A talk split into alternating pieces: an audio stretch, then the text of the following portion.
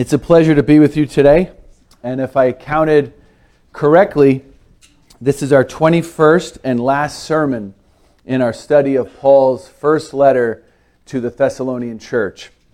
In verses 12 through 22 of chapter 5, we took a cluster of exhortations and we did three sermons. Are we good?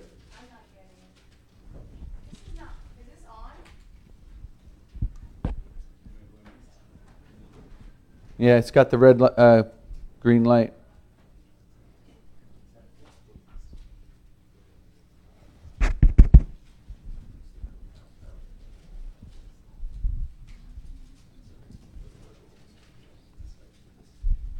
May need to splice this up a little bit at some point.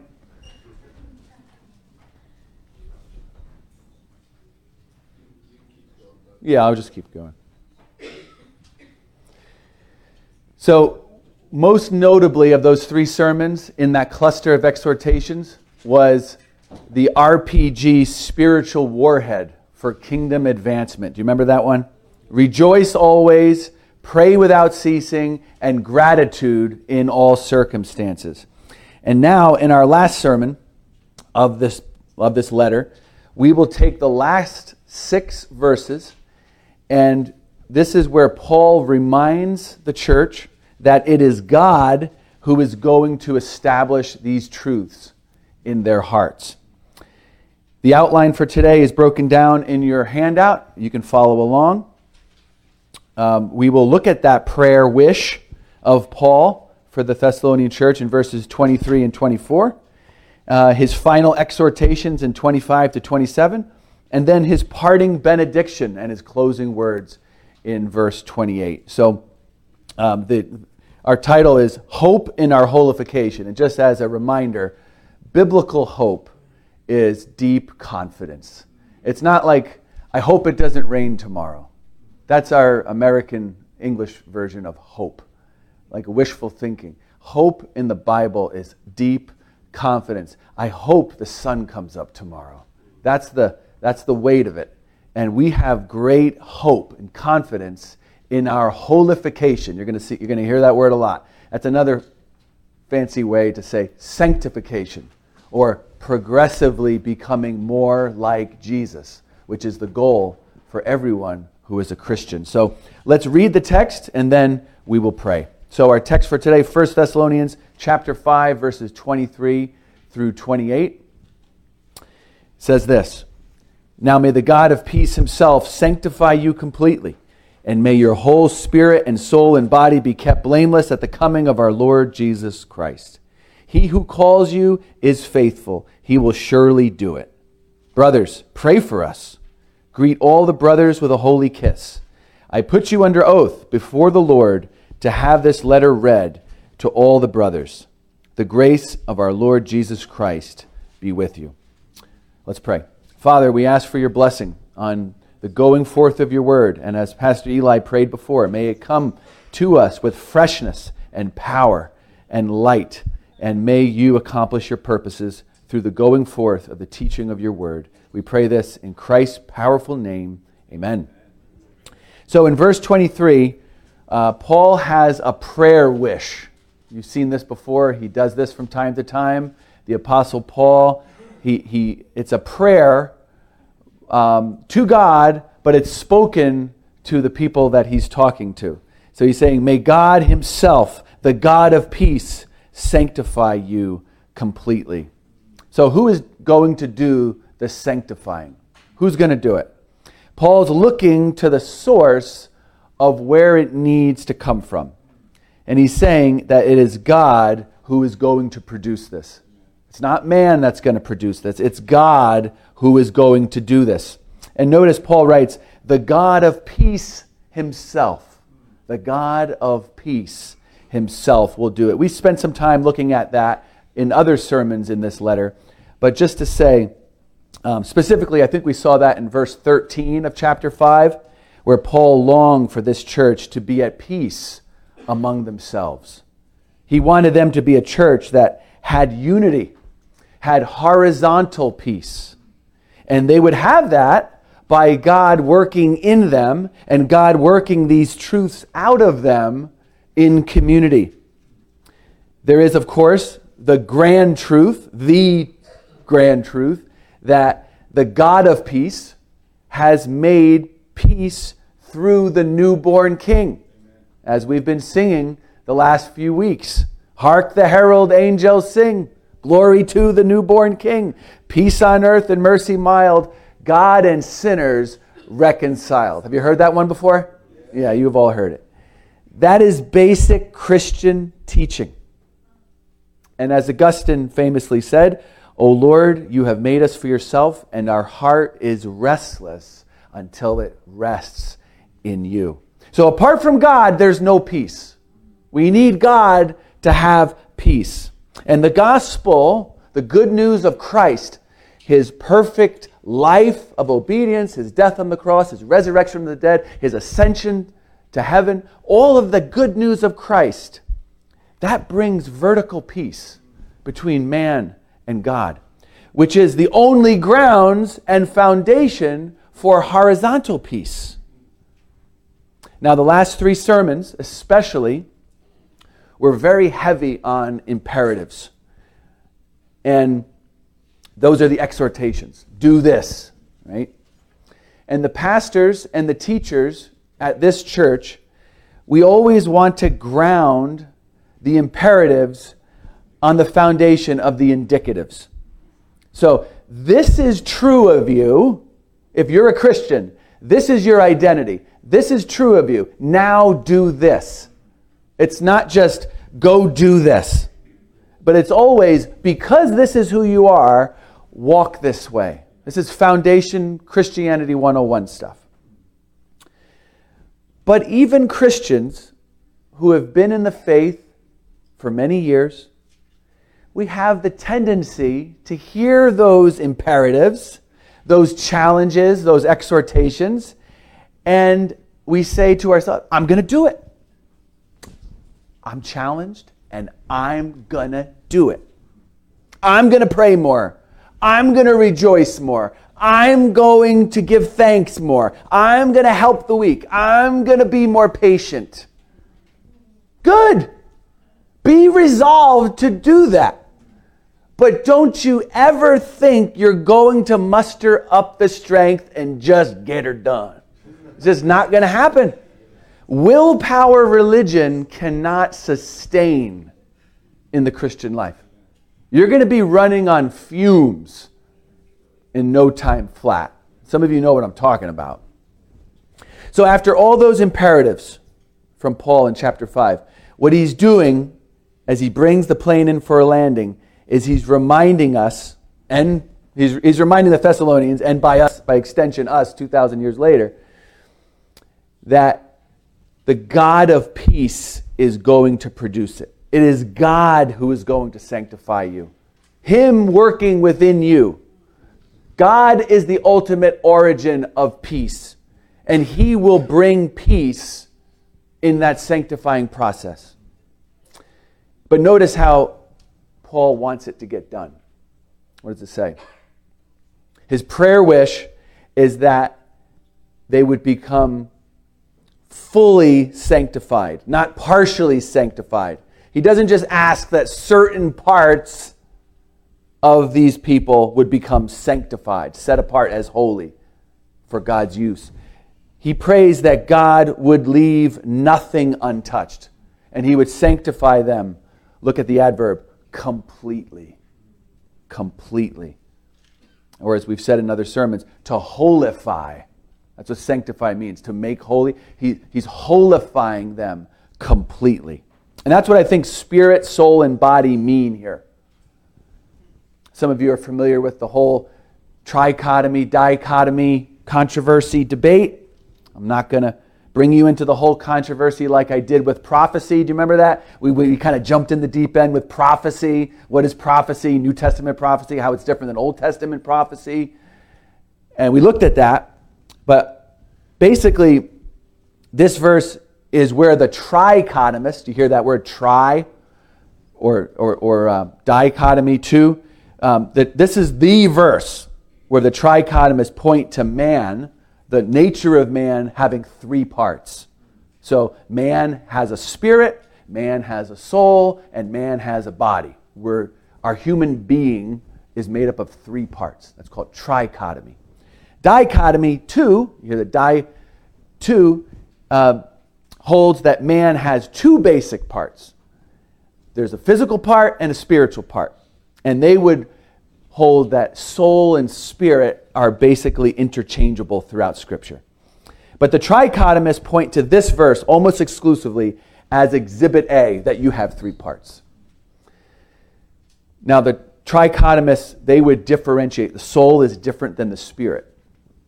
And there's very important practical implications for how that plays out for the trichotomists.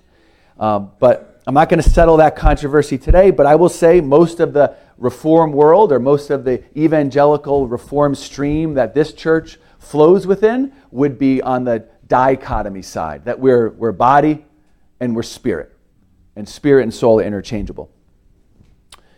So, anyhow, um, what, we can, what we can say is that everything we are is included in these words. I don't think Paul's trying to make a deep theological statement about human nature here. It's more like Paul is using body, soul, and spirit to say, your whole self, everything you are. It's kind of like the, that, that phrase, you shall love the Lord your God with all your heart, soul, mind, and strength. We don't become quad-autonomous all of a sudden. You know, it, it's, you know, it, it's, it's kind of that kind of a reference. Everything you are, from the inside to the outside, may you be sanctified completely. Your thoughts, your words, your emotions, your attitudes, your actions, everything that you are, every part of your being, completely holified. So when you're speaking about God, sanctifying you completely, your whole spirit, soul, and body being kept blameless. Paul is talking about an entire transformation. He's talking about reformation, restoration, renewal of who you are as a new person that God overhauled. One of my favorite things about sports is when a team has a complete turnaround. Those are always great stories. And I don't care what the sport is, um, when a new coach takes over a losing team and they go from a losing team to a winning team. They were 2 and 10 one year, the next year they're 10 and 2. You're like, how did that happen? Well, there's a transformation of the culture. And that word culture is a great word. It comes from cultus. You hear that word cult in there? Oh, they're a cult. But basically, culture, in its most foundational form, is it's religion, its beliefs manifested. It's, it's religion externalized. It's the beliefs and religion brought to life. And to change a culture of a team, the coaches need to not only teach how to play offense and defense and the X's and O's and the schemes of what they're trying to accomplish, but the coaches need to teach how to practice. The coaches need to teach how to lift weights, how to go to class, how to think about winning, how to have a winning mindset and have the right concept of identity. It's a complete overhaul of the culture and the heart and the belief system of the team, not leaving anything disconnected from the vision and the mission and the values. That's when you see turnaround when the culture, the heart is changed on a team or a program. And we love those sports stories, don't we? We love when there's the, you know, from worst to first. We love that. Why do we love it? Why do we love any stories? We love those stories because that is a small picture of the much greater story of what God is doing in the world. Remember, history is His story, right? And what God is doing in the world and in individual people and families and in churches is that the grand picture of the world, what God is doing, his story is he's renewing all things. He's he's bringing all things, everything that got messed up, he's making all things new. And God doesn't leave any part of us untouched if we're his. God doesn't say, well, uh, you know, that area can stay the same. I'll just leave you there. I'll just leave you where you are. Now, he's very patient, but he doesn't just wink and nod and approve at what is unholy in his people. He disciplines those whom he loves. Hebrews 12 reminds us. And it's Paul's longing and prayer that the church be transformed and changed to the image of Christ. The whole idea is that there's a renovation or a restoration or a renewal process that touches every part of your life. And every one of you in this room is in this process if you're a Christian. And we're making our way through this process. So Paul is telling them, I'm longing for this. I'm praying, I'm pray wishing this to be true of this church. And Paul wants them to press on and continue strong in their sanctification. We saw that in chapter 4, verse 1. He longs for these people to become like Christ. And he knows that the only way that that's going to happen is for God to be working in them, for God to be active, for the Holy Spirit that indwells them, continually giving them the ability to walk this out. And he's emphatic that God is going to do it. He's going to do it wholly and completely, and there's a goal in sight. And this is one of the, the themes, according to most of the commentators. They would say that the theme of this letter is this very simply. Maybe said a little differently here and there, but the theme of this letter is walking worthy in light of his coming. In light of Christ's coming, we're called to walk worthy. I've mentioned it a few times over these sermons, but every chapter of this letter includes a reference to the return of Christ. The whole thought pattern in this letter for Paul is that the church would live in light of the second coming of Jesus. Remember, Jesus came, down payment, did the job, lived the perfect life, died on the cross for sin to redeem a people and redeem the world. And he rose from the dead to prove he has the power over life and death, went to heaven, and he's, I'm coming back to wrap it all up. And that will happen in the future. And the pattern here is that we would live in light of the second coming of Christ. And that is a high standard of action, a high standard of attitude and our life altitude. Where should we be living? Down in the in the weeds of the details of oh i got this i got a bill to pay those are that's life yes you got to do those things. But is that where we're really living? We, we're called to live up. For paul his expectation was that when christ returns the church would be blameless. And when christ comes back we would be found holy and seeking after holiness he wants us to look at Christ returning and he wants us to be encouraged and push forward and to persevere.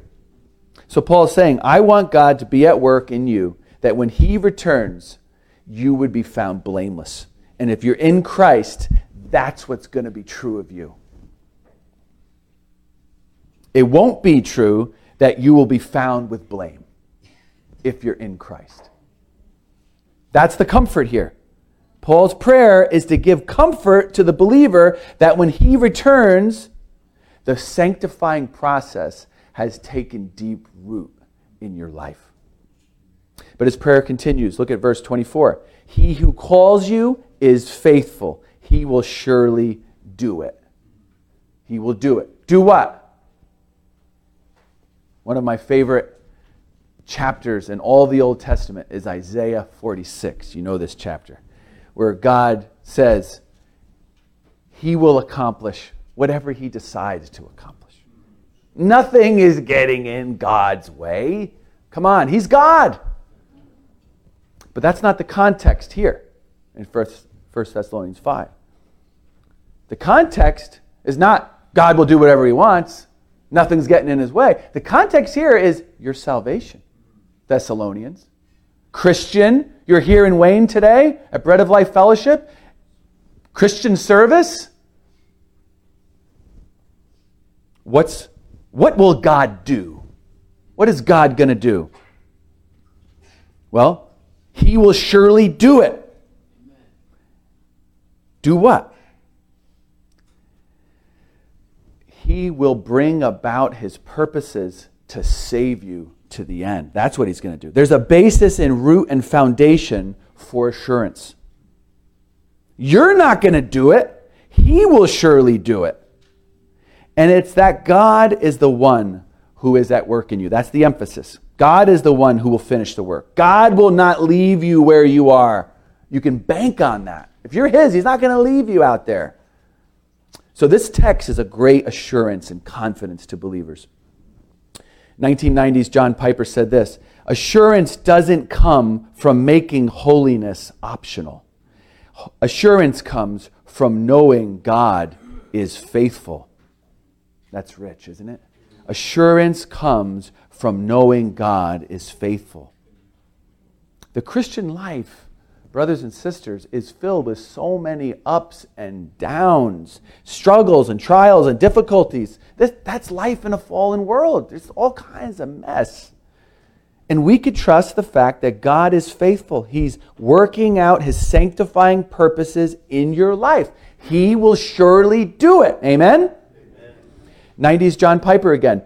I hope you begin, quote, I hope you begin to feel what this means for the foundation of your assurance.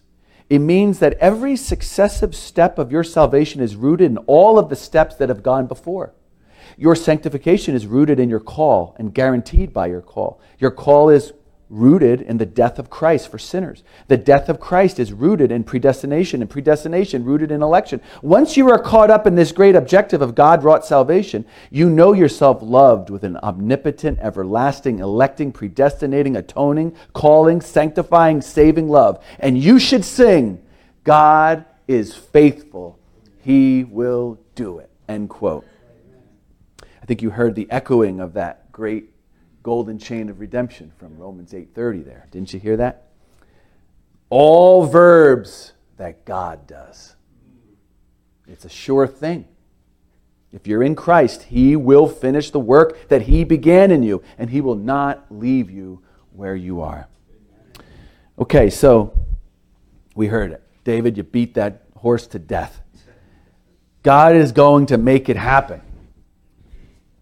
But where do I fit in? You may be thinking, I'm not one of these let go and let God people. I need to do my part, right? Even if it's like 0.01%. I got to do I, I got to play a part here somehow, right? Don't we believe in like accountability and like perseverance? Like come on, like I'm not a robot. I'm involved in sanctification, right?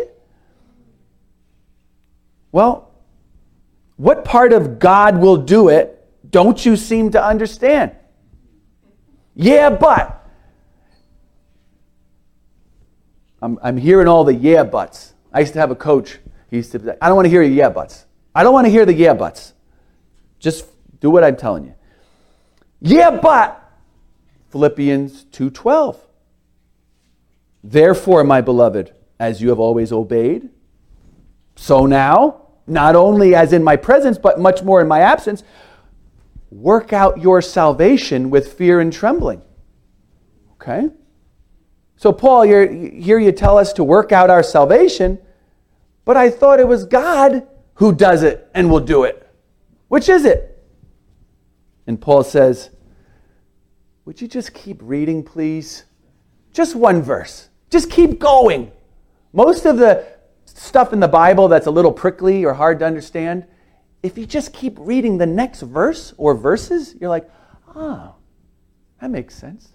Listen to what verse 13 says. Okay, Paul, we'll do it. We'll keep reading. For it is God who works in you, both to will and to work for his good pleasure. Oh, so there's a tension there. Why didn't you say so? Yes. And the point of the tension is to keep us from self righteous moralism and pride. That's why there's a tension. So we don't think we could just ever do it on our own. For earlier in that same letter, Philippians 1 6, the famous 1 6, I'm, this is Paul, same author. I'm sure of this, that he who began a good work in you will bring it to completion at the day of Christ. We need to get this basic fundamental truth and spiritual, spiritual reality settled deep in our core. And I know for, for the brothers and sisters who are here week after week, you, you, you've heard this. But we need to be reminded of this. This is basic stuff you need to be reminded of. We are completely dependent on God. And that should bring us to a place of humility and a posture of dependence.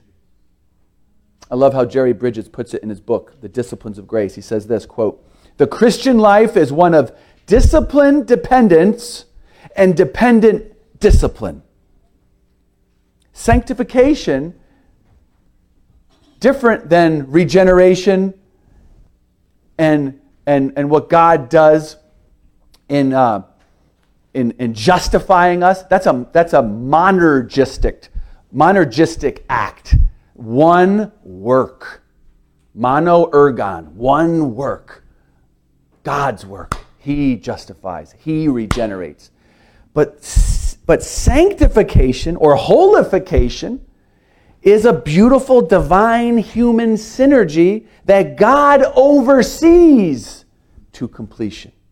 And we can have great confidence because it is God who is active in you.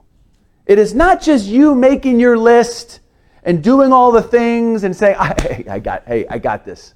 I got this. I'm good. No, get your list. Get disciplined. But you need to have dependent discipline and disciplined dependence. For what's going to save you is only Christ. That's what that's the only the object of our faith is Christ. Only he can save. And the work of Christ on our behalf is what saves. And and that's the only thing that's going to conform you to the image of Christ. And he is going to do that if you are his. And that's our hope. He's doing it. But I'm not going to just let go and let God and just sit back and kick my feet up and not be disciplined. No, that's not the way it works. John Murray captured it so beautifully. I'm going to quote him here. I can't even, I'm not even going to try to paraphrase this or anything. It's so good. In his book from 1955 called Redemption Accomplished and Defined, he says this quote, It is imperative that we understand our complete dependence on the Holy Spirit. God's working in us is not suspended because we work, nor our working suspended because God works. It is not a relationship of cooperation as if God does his part and we did ours. So both would create a required result. God works in us and we also work. But the relation is that because God works, we work. The more persistently active we are in working, listen to this, the more persistently we are um, the more persistently active we are in working, the more persuaded we may be that all of the energizing grace and power is of God. Isn't that rich? Because God is in you, compelling you and propelling you and impelling you. Therefore, you work. And all the working on our part is the effect of God's working in us. It's all the effect of God working in your heart, owning your life, taking hold of your heart, soul, mind, and strength, all that you are. And the more you work, the more reality sinks in that it is God who is working in you. We need to get that deep down in our core.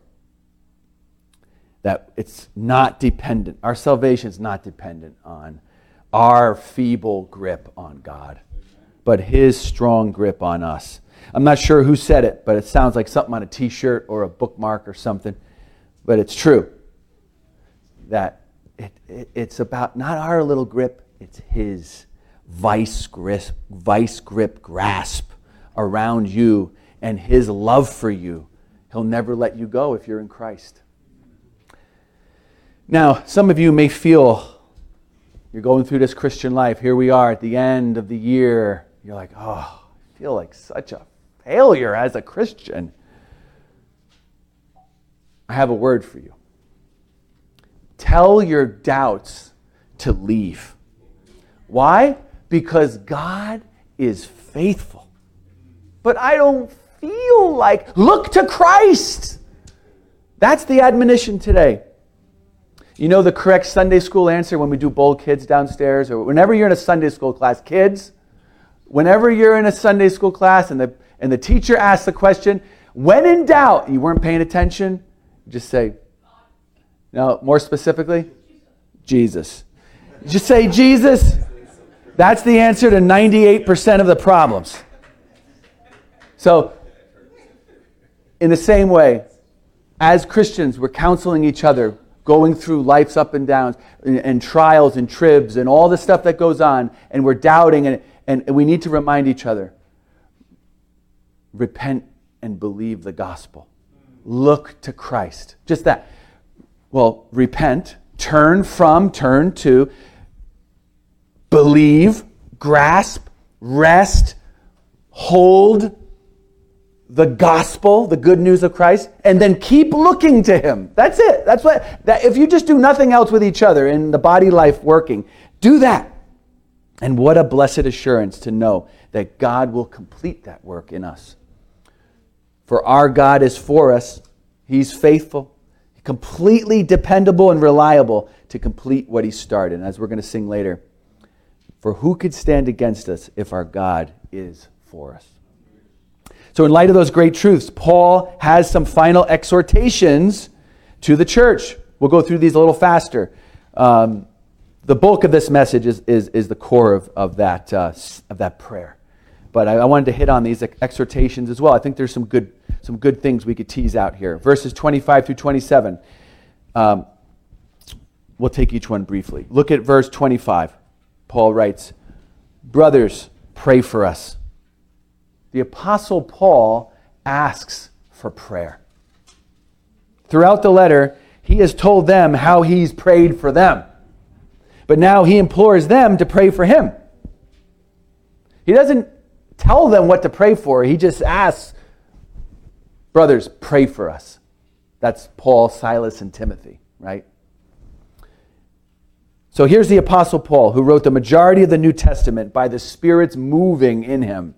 And he knows his own humanity and need for prayer. He knows he is upheld by God and dependent upon God. So much, he's like, brothers, pray. So, in just that one statement, Paul brings out the evidence of his dependence on Christ in everything. So, after Paul instructs them, he tells them, I need you to pray for me. He gives them all, he gives them the instruction, and he, I, I need you to pray for me. There's deep humility in that. Can you hear that? There's deep humility. And we should long for the other brethren in our church to pray for us. God works through prayer. We spent the whole section in one of the sermons about prayer and pray um, without ceasing. Remember that? But it's a mystery how prayer works. We talk and ask and speak to God and pray for what we think is best, and then God accomplishes his purposes through prayer, and he decided to accomplish what he is, his ends are um, through his people praying. So, what a privilege to be about his business and be a part of the process and pray for his will to be done. I saw a t shirt the other day, and as you know, the, the theology on most Christian t shirts is, I would say, substandard at suspect at best. Uh, but this was a good one. Um, it was a picture of a knight kneeling down with his helmet and his sword, and his head was down. And it said this it said, The devil saw me with my head down and thought he had won until I said amen. we stand strongest and tallest on our knees. I think that was Bunyan, a, a John Bunyan quote, but somehow it gets attributed to Charles Stanley or uh, Beth Moore somehow. That's we live in a time when most Christians in America think like the church started in 1987. It's just it's terrible. But Bunyan, the Puritans, they're just like new kids on the block compared to the early church fathers. Now, I will say this many of you routinely pray for the elders for the pastors of this church. Remember, the same Greek word for overseer, pastor, elder. Um, and in, in, our Baptist circles, we, you know, we use them interchangeably. But you pray for our elders and our pastors. And I could take the liberty to speak for them all when I say, don't stop. Keep praying. The more, the better. And pray for the entire prayer list. That's why we have a prayer list. So you can go name by name and have God's people pray for each other. That's normal. Even people you don't regularly speak to, pray for them. And what happens is the more you pray for them, the more the stronger the fellowship becomes. That's how it works. And it's not selfish to ask for prayers. At the heart of prayer is the recognition of neediness. It's the recognition of inability. Prayer recognizes and embraces the posture of need before the brothers and sisters and before God. Vintage John Piper again. And I, I say that 90s John Piper, vintage John Piper. John Piper, for, for many of you know, he, what a blessing in the lives of many of you in this church. There was a time I cut my teeth on so much John Piper. Um, in, in recent years, there's been some wobbly, woke wokey McWokeface stuff where, um, for whatever reason, um, he adopted a um, he adopted a daughter and he got into a lot of this race stuff. And I'm like, why get off into the Marxist playbook, the Maoist playbook of color? Like this is nothing. We're the church, and all racial reconciliation. Like I I was disappointed with some of that stuff, and I don't know where he is, but I have the utmost respect for him. But as Christians, like God made Adam and Eve, we're all from Adam and Eve. And we don't get caught up in the Marxist stuff, right? So I say that when I say vintage John Piper, 90s John Piper, I just try to differentiate between some of the recent stuff. Maybe I didn't need to do that aside, maybe I did, but um, John Piper is a, a, godly man, and I've been blessed mightily. But John Piper said about prayer, he said, Prayer humbles us as needy and exalts God as wealthy. And it's always a tell. If you've ever been in a prayer meeting and, and, so, and, and people are going around and you're, or a Bible study and someone's like, hey, can we pray for you? And they're like, no, I'm good. I'm good. Person doesn't get it. Ask for prayer. Paul asked for prayer. Chapter 5 um, really lays out a beautiful gospel community that's based on knowing each other well um, knowing each other well enough so that you can pray for each other, uh, where we can ask each other, hey, I need prayer. Why? Because I need it. um, we need each other to go before God in our behalf. And you don't need to be reminded about it, but I, will re- do it anyway. Our pastors and our pastors' families need prayer, need to be in our daily prayers because the enemy is after them especially. And then Paul goes on to show his great affection for the church in verse 26. He says this Greet all the brothers with a holy kiss, a holy smooch. Seems a little awkward, especially for you uh, non Latin or uh, Spanish or non Mediterranean. Um, for those of you who don't have a, a, happy vowel at the end of your last name. Um, Maybe you're, you're, you're a little more used to giving a, a, a, little, a little kiss.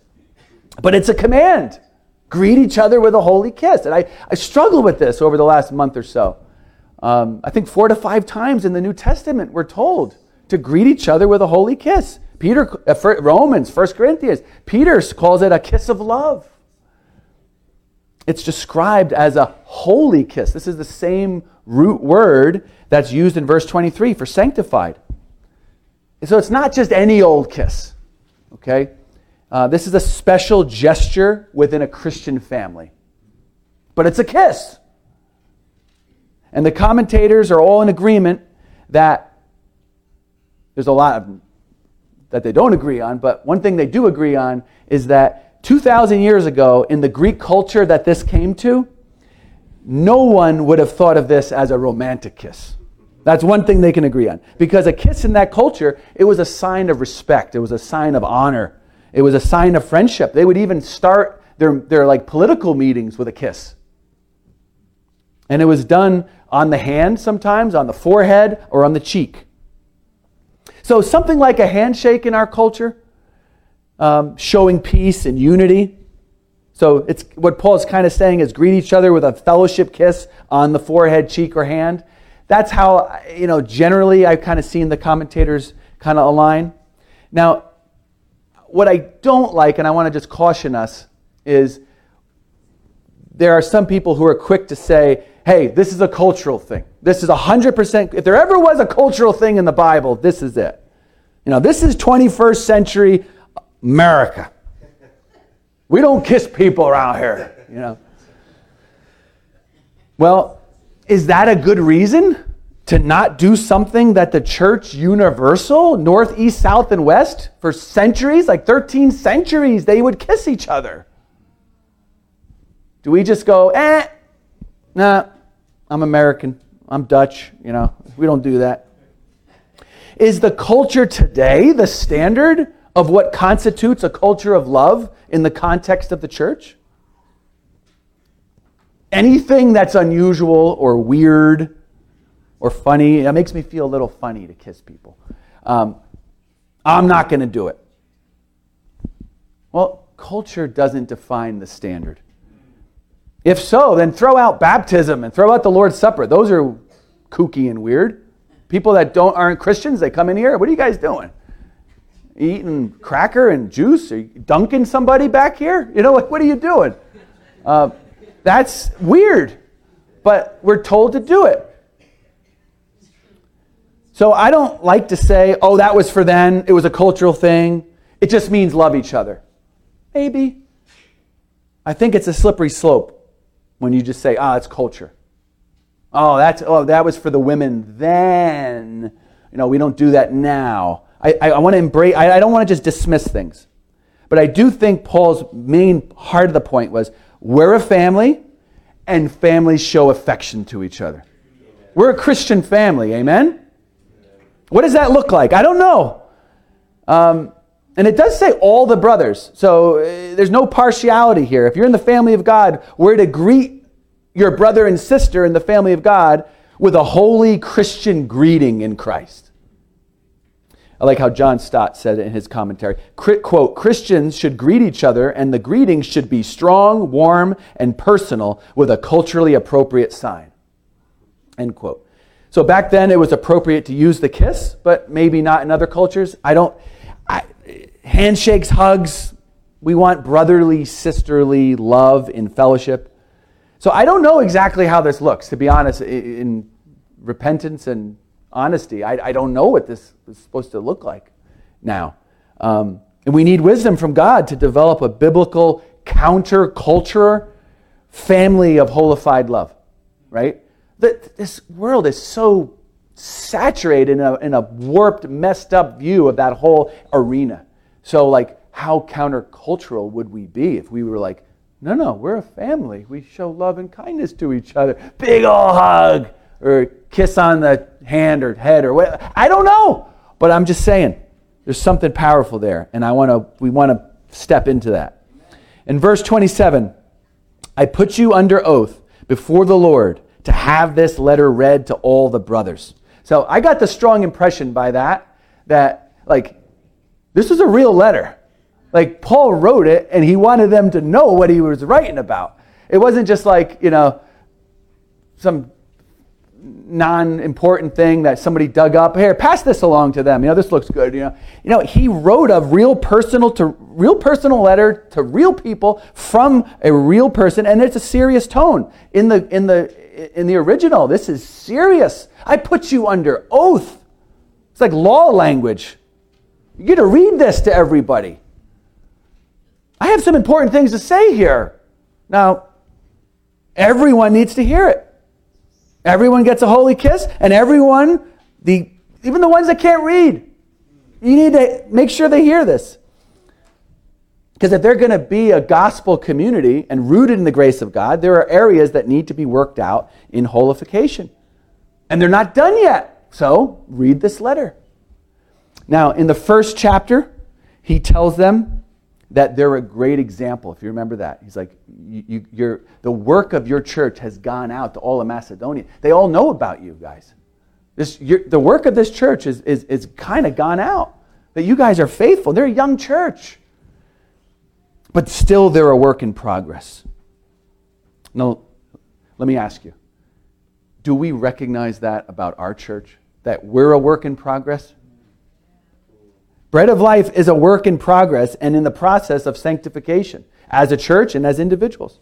We're still growing in need of hearing these truths, just like the church then did 2,000 years ago. We need to hear this. That's why we come on Sunday to hear the word, hear the word preached, hear the word read, hear the word sung, to celebrate the gospel in the Lord's table. So we should pattern ourselves after these truths and read and meditate and then we would grow in these ways and be encouraged to grow more in these ways. And lastly, Paul closes in verse 28 in the same way he started. May the grace of our Lord Jesus Christ be with you. So, if you remember back in chapter 1, he said, Grace and peace to you in Christ. And I love that Paul, he starts with grace and he ends with grace because he knows that grace is what we're all rooted in. I remember taking a class back at Virginia Tech called Pauline Letters as an elective. Pauline Letters. Pagan place with a pagan prof. But I did it. And this is academia, if you know what I mean. So, this is, you study the letters of Paul in a dry, sophisticated, cerebral sense. And the assignments were like use Paul's standard letter writing formula and construct a letter to a friend. Like that was one of the. Well, it's not a formula. Like, hey, we're going to start with grace and we're going to end with grace and we're going to have a couple of verbs. Like, that's not how Paul did it.